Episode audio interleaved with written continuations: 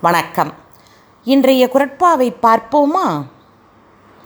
ஒரு முறை நான் சென்று கொண்டிருந்த பேருந்து விபத்தில் சிக்கியது. லேசான காயத்துடன் மருத்துவமனையில் சேர்க்கப்பட்டேன்.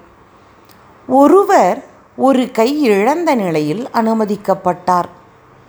அவரை காப்பாற்றும்படி மருத்துவரை கேட்டு ஒரு பெரும் கூட்டமே அழுதது. அவருக்காக உயிரையும் கொடுக்க தயார் என்றார் ஒருவர். கால் கைகளை இழந்தவர் அருகிலும் சிலர். நீ செய்த பாவங்களின் பலனை பார்.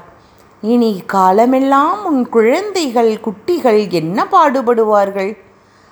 அப்படித்தானே உன்னால் பாதிக்கப்பட்டவர்களும் துன்பப்பட்டிருப்பார்கள் என திட்டிக் கொண்டிருந்தது.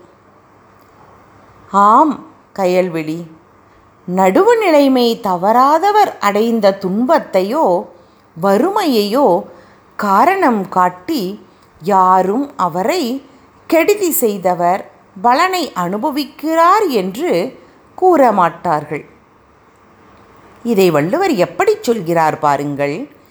கெடுவாக வையாது உலகம் நடுவாக நன்றிக்கண் தங்கியான் தாழ்வு.